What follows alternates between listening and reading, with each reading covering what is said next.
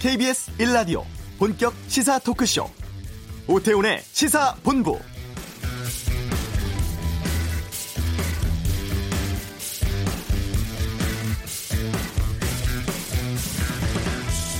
며칠 전까지 서울 광화문에 전시돼 있던 무릎 꿇은 전두환 동상은 어제 광주지방법원 앞으로 옮겨졌습니다.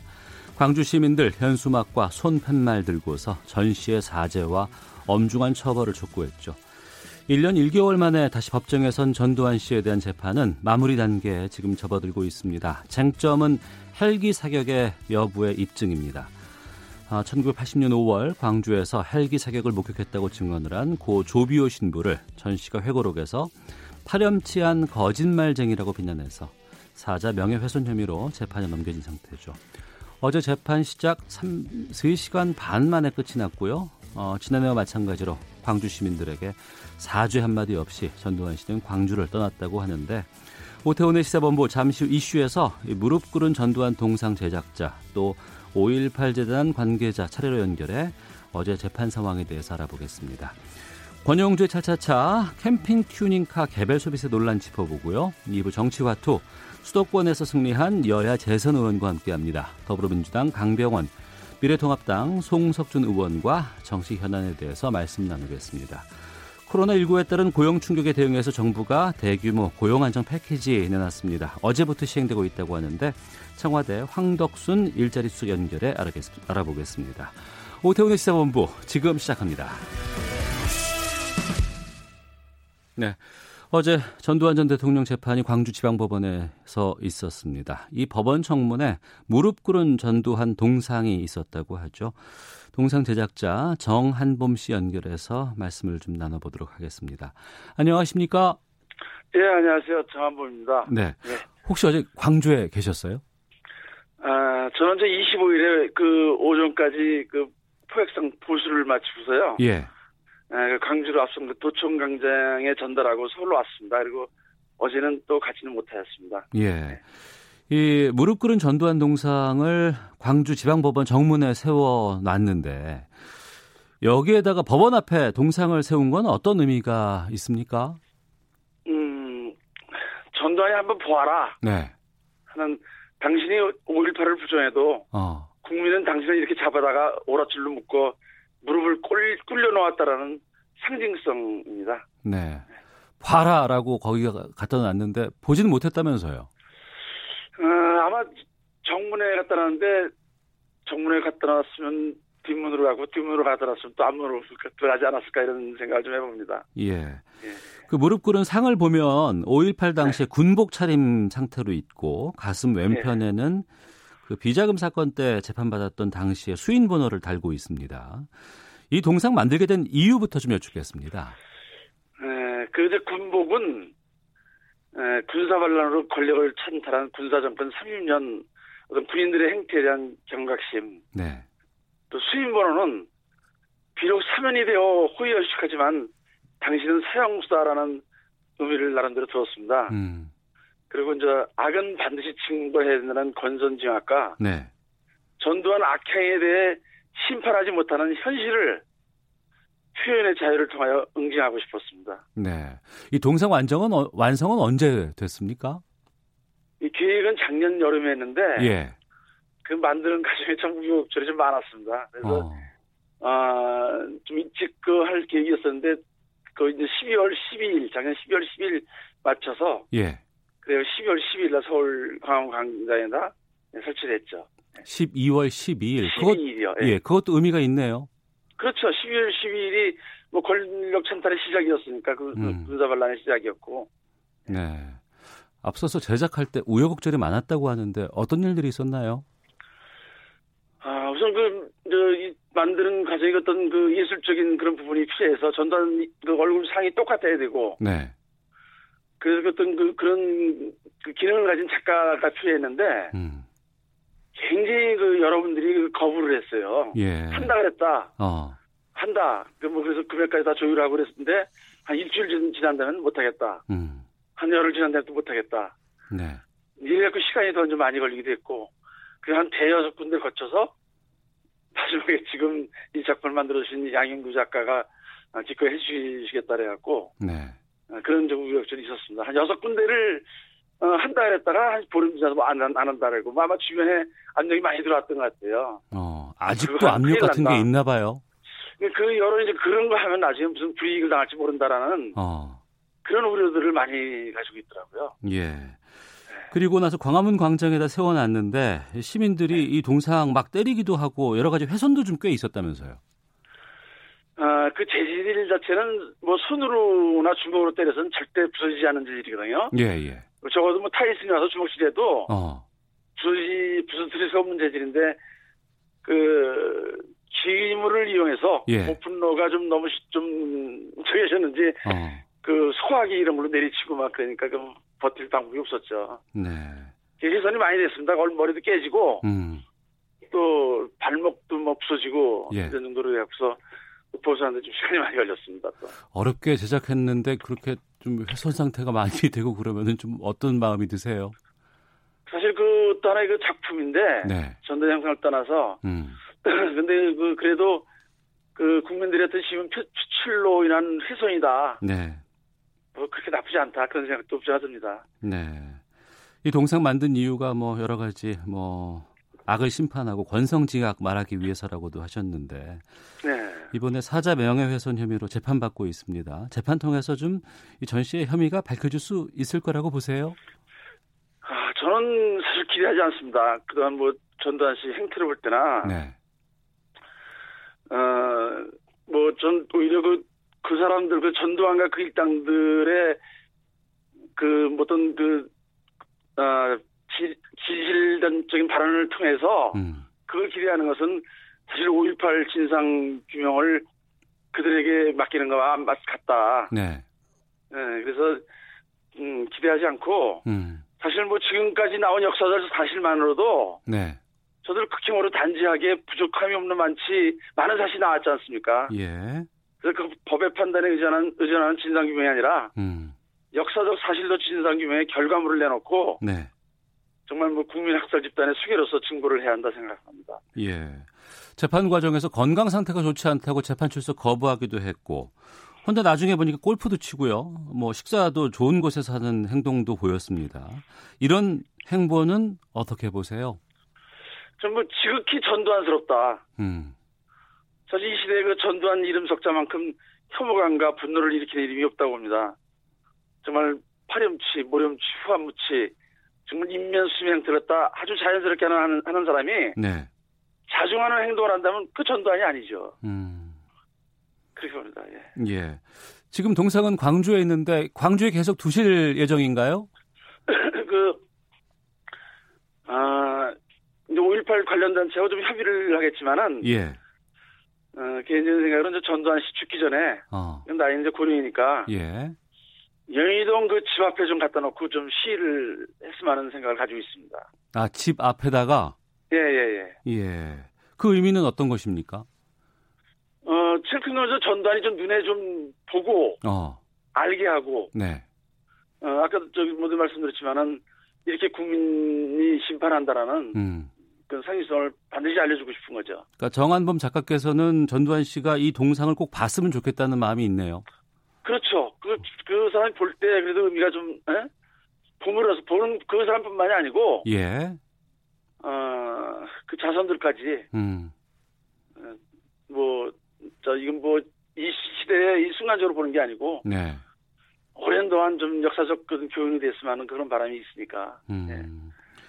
어, 전두환 이 동상 외에 다른 뭐 제작들도 계획하고 있는 게 있으면 좀 말씀해 주겠습니다. 사실 이게 처음에는 전두환뿐만이 아니고 노태우, 정호영 사실 이 사- 세 사람은 서로 때릴래 때릴 수가 없는 관계니까 그 3인을 같이 하려고 했어요. 예. 근데 이제 비용 문제도 있고 그래갖고 음. 상당히 비용이 좀 많이 들어와서 전두환만 우선 하였고 아무튼 뭐 이번에 그 계기를 통해서 그 3인은 반드시 다시 그렇게 이제 무릎 꿇려서 네. 어, 5.18 묘역이라든가 음.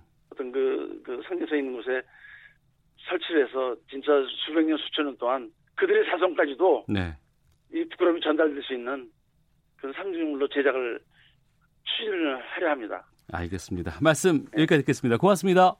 예, 고맙습니다. 예. 네, 무릎 꿇은 전두환상 제작한 정한법 씨 연결해서 말씀드렸고요. 자, 어제 어, 재판 어떻게 진행되는지도 좀 살펴보도록 하겠습니다.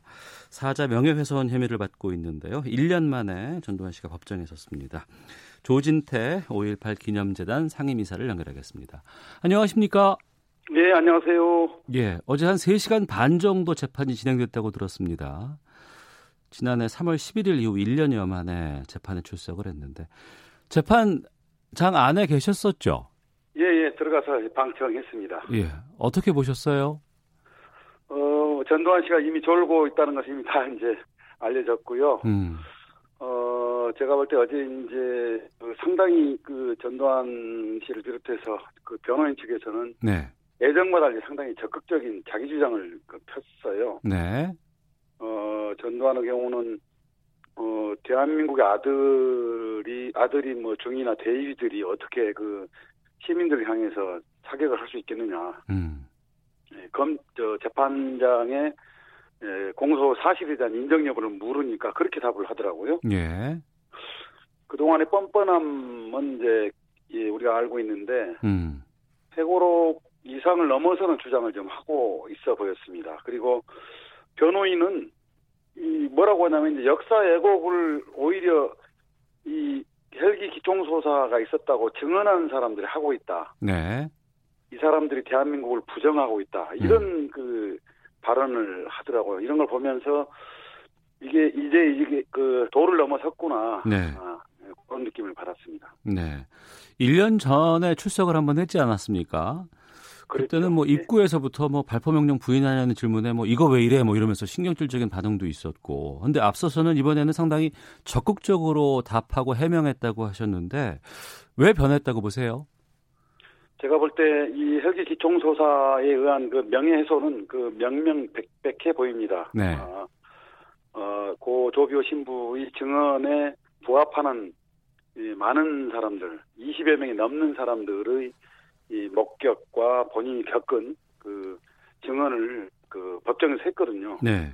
그 부분은 또 명확 명확하게 이미 이제 객관적인 부분이 좀 수반돼 있고요. 일, 이를테면 어, 제일빌딩 그 기총소사 타는 네. 에 대해서는 국과수 총기 그 실장께서 이 과학적인 검증을 통해서 확인을 한 바가 있지요. 다만 예. 남아 있는 것은 이제 내가 기관총을 쐈다라고 음. 하는 그 군인만 없는 셈이에요. 예, 예. 어, 이렇게 볼 때 이제 얼마 남지 않은 재판에서 어, 명확하게 죄가 인정되지 않겠느냐라고 하는 그런 어, 판단을 내린 것 같아요. 그래서 아주 그 적극적으로 자기 자신의 주장을 더 혹은 뭐 전두환 이하 자기 세력들을 옹호하기 위한 변호하기 위한 그런 방식으로 어, 지금 방향을 바꾸지 않았나 그런 느낌을 받았습니다. 네. 몸이 좋지 않아서 재판 어, 출석할 수 없다는 얘기도 많이 했었습니다만 그 이후에 골프도 치고 뭐 식사하는 것들도 잡히고 했었습니다. 어제 건강 상태는 어때 보였어요? 어, 나이가 이제 꽤 된 셈이죠. 예. 지금 우리 나이로 90 가까이 됐으니까요. 음. 그런데 이 재판장이 그 공소 사실을 인정하느냐는 신문에는 아주 카랑카랑한 목소리로 네. 어, 답변을 했습니다. 어. 어, 다만 이제 재판이 올해 이제 그 시간이 길어지기 때문에 예. 어, 중간 중간에 찾고 음, 그리고 변호인이 그 어, 발언하는 그 어, 논, 논, 뭐 논증이라고 해야 되나 하여튼 음. 주장하는 부분에 있어서 영상을 보여줄 때는 네. 어, 영상을 또렷이 쳐다보면서 고개도 굉장히 어. 에, 깊이 끄덕거리고요. 예. 어, 그런 태도를 그 어제는 보였습니다. 예. 지금 진행되고 있는 게 형사 사건이죠. 그렇습니다. 예, 고소 조비오 신부 사자 명예훼손건이기 때문에 예. 예, 형사 사건이고 1심이 진행 중이고요. 예. 그리고 이 죄가 최고 법정 최고형이 보니까 2년 이하의 징역과 500만 원 이하의 벌금형에 처하도록 돼 있더라고요. 어. 어, 어떻게 보면 전두환이 저지른 죄과에 비해서 보면 이제 굉장히 가벼운 그 최고형이라고 볼 수 있겠는데요. 네. 그럼에도 불구하고 어쨌든 1심이 무려 2년 이상 좀 진행되고 있는 상황입니다. 1심이 이렇게 길어진 이유는 뭐라고 판단하십니까? 우선 그 변호인 측의 그, 어, 그 저는 이렇게 표현하고 싶습니다. 대도하는 증언, 그 증인들을 자꾸 신청을 해서 어. 재판을 제치하는 느- 제치하고 있다는 느낌을 좀 받을 수 없었고요. 예. 어 그리고 한편으로 그 재판장 이 법원이 그 재판을 진행한 데 있어서 어, 자꾸 뒤로 밀친다는 느낌도 그 받았어요. 예. 아 아니나 다를까 그 어. 기왕에 재판을 진행해 왔던 어, 재판장께서는 지난 총선에 네. 에, 이제 어디 그 모당의 그 지역구 후보로 출마를 또 한 것까지 상황이 나왔었죠. 예, 예. 예. 그래서- 그래서 재판이 지체된 이유 어. 재판장이 너무 질, 그, 길길, 예, 길게 끌지 않았냐라고는 그런 우려도 어, 갖고 있는 겁니다. 네. 형사 사건과는 별개로 민사 소송도 지금 조비오 씨뭐 유족 쪽에서 아, 제기한 것으로 알고 있는데 거기엔 결론이 났나요? 그 역시 아직도 진행 중입니다. 어. 아, 그 민, 민사재판은 형사재판하고 거의 이제, 어, 병행하다시피 진행이 되고 있는데요. 네. 그 민사재판은 아무래도 이 형사재판 과정 결과로부터 영향, 영향을 미칠 수밖에 없기 때문에, 받을 수밖에 없기 때문에, 네, 네. 예, 하여튼 병행해서 현재 진행 중이라고 보시면 됩니다. 예. 그 사자의 명예를 훼손하는 혐의를 다루는 재판입니다. 아, 아무래도 이 조비오 신부에 대해서 여쭤봐야 될 것 같은데 그 조비오 신부가 어떤 분이셨는지를 좀 말씀해 주시겠습니까? 어, 조비오 신부님은 그 80년 5월 이전에도 그 일테면 알려지시기는 빈자를 위한 성자 음. 아, 이렇게 이제 에, 주변에 많은 분들이 그 저, 저, 칭을 했는데요. 이제 어, 소외받고 어렵게 사는 음, 사람들 위해서 본인 헌신적으로 헌신적으로 봉사하면서 이제 시- 그 신앙활동을 하신 분이고요. 예. 그리고 80년 당시에는 어, 시민 그 수습 대책 위원으로 직접 참여하셔서 어, 올 현장에 직접 계시면서 발로 뛰면서 음. 어, 시민의 피해를 줄이기 위해서 어, 몸소 그 실천했던 분입니다. 그리고 94년 5.18 기념재단이 그 설립될 때 초대 이사장을 맡으셔서 네. 5.18 기념 사업에도 헌신을 다했던 그런 분이시죠. 예. 근데 그 조비오 신부께서 그 당시에 헬기 사격을 어떻게 보게 되신 거예요? 5월 21일 본인이 그 봉직하고 계시던 그 호남동 성당 옥상에 올라가셨다가 예. 아그 금남로와 광주참변 어. 이- 이쪽을 그 이쪽으로 향해 가고 있는 그 헬기를 목격을 하신 거죠. 음. 그러니까 이 헬기 사격 이것이 지금 이 재판의 쟁점 아니겠습니까? 그렇죠. 어. 그러니까 고 조비오 신부께서 목격한 헬기 사격이 5.18 당시 행해졌음을 이제 증명하는 것이 가장 큰 쟁점으로 보는데 여기에 대해서 좀 말씀을 좀 해주세요. 지금 다양한 그 어, 많은 분들이 지금 그 증언을 했는데요. 네. 우선 그 국회 청문회 이후에 검찰이 이제 그 5.18 수사를 진행했었고 그 수사 기록에 의하면 네. 그 당시 피터스 목사가 찍었던 사진이 있고 사진이 제출됐는데 음. 예, 그 사진이 사실의 사실의 사실 사진이다 사실이다라고 하는 것을 어, 검찰 수사 어, 기록에서도 인정을 하고 있습니다. 네. 그래서 그 뒤에 다른 수많은 목격자들 증언들 그건 어. 어, 여러 사람들이 교차 증언하고 있는데 그 시점과 공간이 일치하는 그런 증언들이 또 많이 나와 있고요. 그 부분인데요. 지난 일요일에 한겨레에서는 그 전교사 충정 작전 계획 문건 입수해서 이제 보도를 했습니다. 여기에는 뭐 무장헬기 다섯 대 편성에 대한 계획도 담겨 있고 여러 가지 증언 문건이 나오고 있음에도 불구하고 계속 법리 다툼이 벌어지는 이유는 뭐라고 보시는지요? 어, 끝까지 본인의 그 주장을 그, 어, 어, 왜곡하고 싶은 혹은 옹호하고 싶은 그런 부분과 더불어서 네. 어, 제가 받은 느낌은 이런 주장 계속 함으로써 근거 가 음. 있음에도 불구하고 계속 함으로써 어, 이후에 이후 5.18 이후 역사에서 그 80년 자신들의 행위가 정당했다는 것을 네, 네. 문서 기록으로 남겨놓고자 하는 그런 의도도 숨은 의도도 있지 않나 싶고요. 음.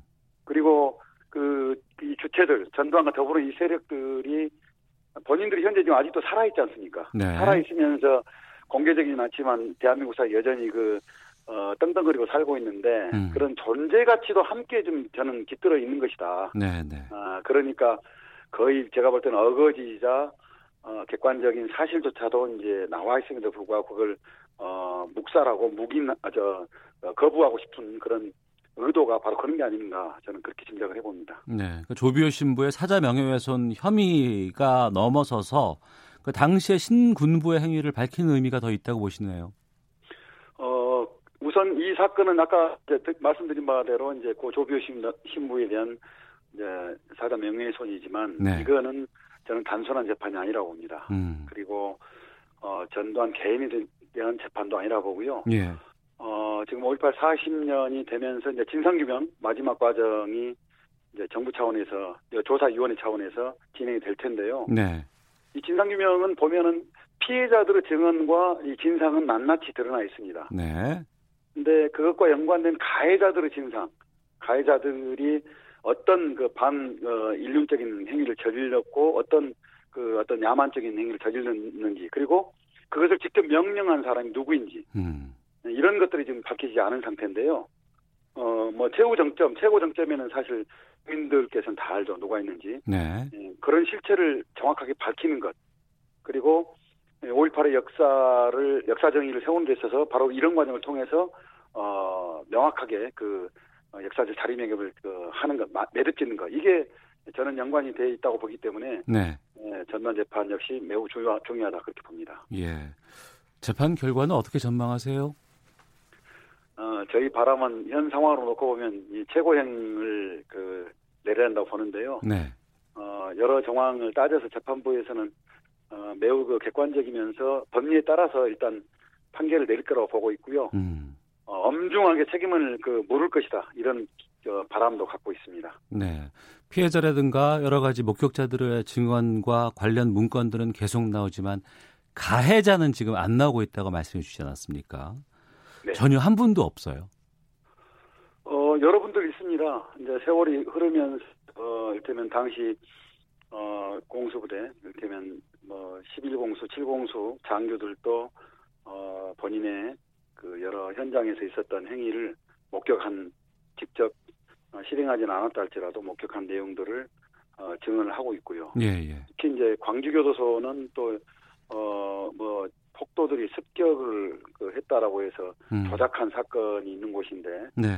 예, 당시 그곳에 투입됐던 삼공수의 한 병사는 어, 시신을 처리하는 지시를 받고 음. 어, 리어카에 시신을 싣고 그, 옮겼다. 네, 네. 옮겨서 시신을 어, 매장했다. 이런 이제 증언도 있어요. 음. 음, 그리고 헬기 기총수사 관련해서는 그때 당시 그 제1항공단인가요? 거기에 네. 실탄 보급 임무를 맡았던 맡았던 그 병사가 또 어, 증언을 한 바가 있죠. 이제 알겠습니다. 이런 말하자면 예. 5.18 어, 미완의 진상규명을 위해서는 당시 현장에 투입됐던 음. 병사 어, 지휘관들의 적극적인 어, 증언 고백이 이 반드시 필요한 상황이다. 예. 네, 말씀드릴 수 있겠습니다. 알겠습니다. 다음 재판이 한 달 뒤인 한 6월 1일쯤이라고 하는데 다시 한번 연락드리도록 하겠습니다. 오늘 말씀 고맙습니다.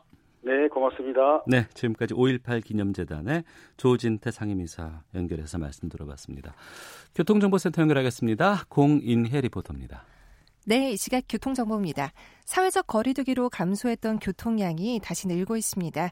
오전 정체가 심했던 서울을 포함한 수도권 교통 상황 점점 나아지고는 있지만 올림픽대로는 잠실 쪽으로 영동대교 부근 5차로에 고장난 차가 있어 동작대교부터 운행이 더디고요. 경부고속도로 서울 쪽은 양재와 서초 사이 1차로에 버스가 고장으로 서 있습니다. 이 때문에 양재 진입 전부터 정체가 되고 있습니다. 반대 부산 쪽은 한남에서 서초, 죽전에서 수원, 또 오산 부근으로 밀리고요. 더 내려가 충청권인 천안 부근의 정체는 작업 때문이고 또 경주 부근에서도 2, 3차로를 차단하고 작업 중이라 2km 구간에서 정체가 매우 심합니다. 청주 영덕고속도로는 영덕 쪽으로 문이 휴게소 부근 지나실 분들인데요. 이 휴게소 진입로와 2차로가 작업으로 막혀 있어서 1km 정체가 되고 있습니다. 이 작업 때문에 문의 휴게소 이용이 불가한 만큼 다음 휴게소를 이용하셔야겠습니다. KBS 교통정보센터에서 공인혜였습니다.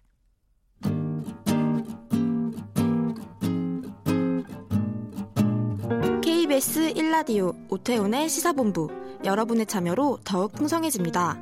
방송에 참여하고 싶으신 분은 문자 샵 9730번으로 의견 보내주세요.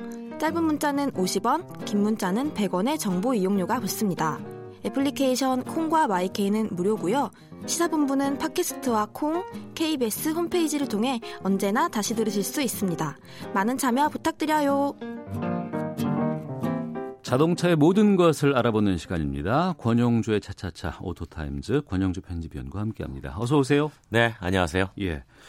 지금 지난 2월부터 모든 차종의 캠핑카 큐 튜닝 이게 네네네. 가능하게 바뀌었습니다. 그렇죠. 근데 세금이 늘었다고요? 그 논란은 세금을 부과하는데 이제 어디에 부과할 거냐. 네. 보통 이제 캠핑카는 자동차를 개조하는 거잖아요. 예. 지금 저 어, 오태현 아나운서가 보유하고 있는 차도 네. 본인이 가서 개조해 주세요라고 음. 바꿀 수 있어요. 예. 근데 이제 이때 자, 자동차에 부과하는 거냐, 음. 아니면 개조하는 부분에 부과하는 거냐. 어. 이제 이게 이제 관건입니다. 자동차에 부과하는 거 아닌가요? 기존에는 개조 비용에만 부가세를 부과했습니다. 예. 아, 그런데 이제 국세청이 아니야 자동차 값에 개조 비용을 합친 금액에다가 어. 개별 소비세를 부과하는 게 맞아. 예. 라면서 부과하면서 논란이 발단된 거죠. 아, 개별 소비세 자동차세 문제가 아니고 그렇죠. 아. 네. 그러면 개별 소비세를 그럼 차하고 캠핑 장비 쪽 이 개조 비용에 두 번 다 내는 거예요? 어, 어떻게 보면 그렇죠. 음. 그러니까 기존에는 이제 튜닝 가능한 차종이 네. 사실은 개별 소비세가 면제되는 차종이었습니다. 어. 그러니까 그 차를 가지고 뭐 추가로 돈을 들여 가지고 네. 했으면 당연히 이제 용도가 바뀌었잖아요. 그렇죠. 화물차가 아니라 어. 어. 떻게 보면 레저 용도로 바뀐 거니까 예, 예. 그래 용도가 바뀌었으니까 어. 개별 소비세 부과할 수 있어. 예. 그러니까 충분히 납득이 되는데 11인승 이상의 승합차에는 그렇죠. 개별 소비세가 굳이 안 들어가도 되니까. 근데 지금 이제 오태훈 아나운서가 본인이 보유한 7인승 SUV를 네. 나 캠핑카로 바꿔야지 음. 라고 해서 바꿨을 때 예. 어, 개별 소비세가 또 부과가 돼요. 아, 그래요? 예. 어. 근데 이거 가지고 논란이 일어난 겁니다. 거기에도 세금 붓는지 몰라 몰라. 그거 어떻게 생각하세요? 네. 이제 본인이 캠핑을 가고 싶은데 예, 예. 아, 한 안 500... 바꿀랍니다. 예, 그러니까 바로 그런 거죠. 그러니까 음. 정부가 자동차 튜닝 분야에 일자리를 만들자고 네. 국토교통부가 아, 업계 의견을 받아들여 가지고 음. 또 여가문화 활성화 예. 차원으로 개조를 허용한 것인데 음. 여기에 이제 국세청은 재산 가치가 달라졌으니까 네. 어, 기존에는 그냥 당신이 이동만 할 때 쓰다가 음. 이전에 이게 추가로 개조가 됨으로써 재산 가치가 늘어난 거 아니냐. 네. 그러니까 어, 그 늘어난 거에 대해서는 세금을 부과 또 해야 되겠다라고 음. 하니까 한편에서 이게 억제가 되는 거지 않습니까? 네, 네. 그러다 보니까 이게 계속 어, 청와대의 어, 청원까지 올라갈 정도로 음. 어, 지금 논란이 되고 있어요. 세무당국 쪽에서 입장은 뭐예요? 좀 전에 말씀드린 것처럼 재산 가치가 새로 발생했으니까 음. 이제 과세가 맞다는 거죠. 예를 들면 이런 거예요. 어, 본인이 보유한 차가 지금 오태현 아나운서가 보유한 차가 중고 시세 가끔 알아보시죠. 아니요, 아, 그 아이, 저 가끔 너무 알아보시잖아요. 오래된 차라서 예, 예. 올해돼도 가치는 있지 않습니까? 어, 저는 아끼는 차죠. 음, 예를 들어서 천만 원의 가치가 있다고 예, 치면 예. 거기에다가 500만 원어치를 개조를 했어요. 음. 그럼 그 차는 1,500만 원이 될 수도 있지만 네. 사실은 개조했다는 이유만으로 1,700만 원까지 올라갈 수도 있는 거예요. 근데 중고차로 팔면 그거 그 보전 안 해줘요. 그 이제 캠핑카로 예. 되팔았을 때 어. 중고로 보면 예, 예. 가치가 올라간 거니까 어. 거기에 대해서 세금을 부과하는 게 무엇이 문제이냐라는 음. 입장인 거고요. 어, 이제 소비자들은 이미 개별 소비세를 내지 않았느냐 처음에 차 살 때. 네. 근데 거기다가 재산 가치 올라갔다고 또 개별 소비세를 부과하는 건 음. 이중과세다. 네. 이렇게 이제 불만들을 표출하고 있는 거죠. 근데 이게 논란이 될 만큼 지금 현장에서는 문제가 꽤 되고 있어요. 어, 개조 문의가 많이 줄었습니다. 아, 이 개소세 이중 과세 때문에. 그렇죠.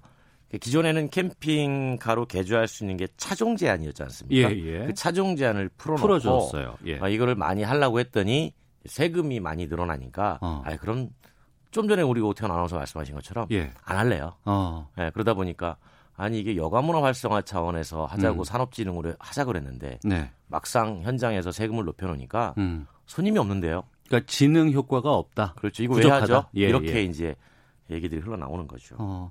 어떤 그 접점을 좀 찾았으면 좋겠는데. 그래서 이제 국세청도 음. 불만은 잘 알고 있다 그래서 나름대로 조절하는 방안을 검토를 해보겠다라고 얘기를 해서 네. 한쪽에서는 산업진흥 음. 또 한쪽에서는 과세 부과로 산업을 억제 네. 이게 충돌하니까 어. 어, 뭔가 이렇게 현명한 방법이 좀 필요해 보이긴 합니다. 아, 알겠습니다. 이 결과 나오면 좀 알려주세요. 네네네. 어, 하나 더 보겠습니다. 어제 경제브리핑에서 이제 얘기를 좀 들었는데 예. 지금 고용 상황이 상당히 안 좋고 시장 상황도 안 좋기 때문에 여러 가지 문제가 많아지는 시점에서 올해 현대차 임금 협상 시작 시점에 대해서 한 얘기가 나왔어요. 네네네. 어, 그냥 우리 동결을 할 테니 어, 사측에서는 고용 이제 안정을 해달라. 안정을 해달라. 네. 예, 이거를 보장해 달라. 네. 고용 유지에 대한 약속을 받아주면 좋겠다라는 얘기들이 나왔다 그래서 아 좀 상황이 좀 많이 좀 그렇구나라는 네네. 느낌이 있었는데 지금 그 자동차 업계에서도 이 얘기 좀 많이 나오고 있죠. 그러니까 이제 이미 앞서서 쌍용 자동차 노사가 이제 고용 안정에 대해서 경영 정상화를 합의를 했잖아요. 네. 어, 역시 뭐 임금 동결이 골자였고 음. 그다음에 르노 삼성하고 한국 GM도 기본적으로 기본급 동결에 합의가 된 겁니다. 물론 네. 르노 삼성은 이제 추가로 일시 보상을 해주는 방법을 합의를 했지만 음. 한국 GM 같은 경우에도 직원이 차 살 때 네. 음. 최대 300만 원까지 지원해주겠다. 이게 일종의 이제 성과나 경력금 형태죠. 네. 이렇게 되니까 또 코로나 19가 터졌으니까 현대자동차도 이제 노조 집행부가 음. 우리도 어, 전반적인 추세를 좀 따라야 되지 아. 네. 않겠나라고 해서 독일이 최근에 음. 음, 자동차 산업이 독일도 엄청나게 크기잖아요. 네. 독일도 그런 위기를 느껴서 음. 어, 우리 동결할 테니까 지금은 어렵더라도 네. 나중에 회사가 돈 많이 벌면 음. 그때는 많이 보존해 주세요. 음. 이렇게 흘러가고 있단 말이죠. 그래서 네. 그런 의견들을 살짝 내비친 겁니다. 살짝 내비쳤다는 건 어떤 뜻이에요? 그러니까 독일에 이런 사례가 예, 예. 있더라라고 이제 노조가 그 얘기를 한 것이고요. 음. 물론 거기에 대해서 조합원들은 의견이 많이 엇갈렸죠. 아 노조 집행부와 조합원 간의 갈등이 좀 있어요? 갈등이라기- 있어 보여요? 그렇죠. 갈등이라기보다는 예. 어, 지금까지 꽤 많이 벌어서 쌓아놓은 돈도 있는데 어. 어, 그걸 가지고 같이 좀 풀어서 예. 어, 위기를 해소할 생각도 할 필요가 있다라는 목소리가 한편에 있고 음. 또 한편에는 그래 어, 독일도 그럴 정도이고 네. 지금 수출 자체가 30% 가까이 줄었으니까 음. 우리가 이 위기를 견뎌내야 되니 동결도 나쁘지 음. 않아라고 하는 의견이 이제 갈리는 거죠 현장에서는. 네. 네. 워낙에 현대차 노조가 규모가 크죠. 그렇죠. 어. 예. 어, 뭐 10만 명 정도 되니까요. 우리나라에서 바- 단일 노조로는 가장 크다고 봐야죠. 어, 그러니까 집행부와 조합원 간에 또 조합원과 조합원 간에 여러 가지 같은 상황이지만 어, 생각은 다를 수 있다. 그러니까 이제 한국 GM이나 르노 삼성 같은 경우는 지난해 워낙 어려웠기 때문에 예. 이제 여기에 대해서 어느 정도 공감대가 있는데 음. 현대차는 지난해 좋았거든요. 네. 예, 그러니까 지난해 좋았는데 코로나 여파로 지금 단기간에 음. 어려움을 겪는다 해서 네. 이걸 일차적으로 음. 근로자에게 책임을 떠넘기거나 예. 또는 뭐 근로자의 임금 복지가 줄어들거나 음. 그런 건 좀 아니지 않느냐. 회사가 일단 할 수 있는 거 다 해보고 네. 그 다음에 이제 어, 최종적으로 근로자도 동참하는 분위기를 가는 게 맞는 것이다. 음. 이런 목소리가 있는 거고요. 음. 반면에 이제 줄어드는 폭을 보니까 네. 아, 이게 심각하더라. 심각하더라. 예. 그러니까 선제적으로 먼저 어, 근로자가 조치를 해서 노사가 같이 허리띠를 졸라매고 음. 가는 것도 하나의 방법이다. 네. 이 두 가지 방안이 이제 어. 팽팽하게 맞서고 있는 거죠. 그러니까 지난주에 현대차 내수 판매가 상당히 많이 늘었다고 얘기하셨잖아요. 예, 늘었죠. 그러니까 그 부분을 보게 되면은 어 회사 괜찮은 것 같네라고 판단할 수도 있지만 또 한편으로는 해외 수출이 상당히 큰 비중을 차지하는데 거기선 타격이 있다 보니까 어려울 수도 있겠다. 우리나라 전체 자동차 내수 시장이 예. 180만 대 규모 정도 되는데요. 네. 그중에 수입차 20만 대 빼고 음. 또 해외에서 한국 GM이나 르노 삼성이 완성차로 수입하는 것 예. 이런 거 다 빼고 나면 실제로 국내에서 만들어서 판매되는 건 155만 대 정도입니다. 네. 근데 1년에 400만 대 만들거든요. 어. 그러면 나머지 250만 대는 어디로 가겠습니까? 다 수출이에요. 해외로 가야 돼요. 어. 이 250만 대에서 10%만 줄어들어도 25만 대입니다. 네, 네. 근데 그게 거의 30% 가까이 빠진단 말이에요. 75만 대가 줄어드니까 음. 아무리 국내에서 많이 팔아도 네. 이 상세하기가 어렵습니다. 아직 협상 시작은 안 했죠? 그렇죠. 어, 음. 네, 그래서 뭐 좀 시간이 좀 있죠. 그래서 어떤 방향으로 갈지가 좀 기초가 주목됩니다. 알겠습니다. 권영주의 차차차 오토타임즈 권영주 편집위원과 함께했습니다. 고맙습니다. 감사합니다. 예. 잠시 후 2부 정치화투 여야 의원 두 분과 함께 정치 상황 짚어보고요. 그리고 정부의 일자리 대책에 대해서는 청와대 일자리 수석과 이야기 나눠보는 시간 갖겠습니다. 잠시 후 2부에서 이어집니다.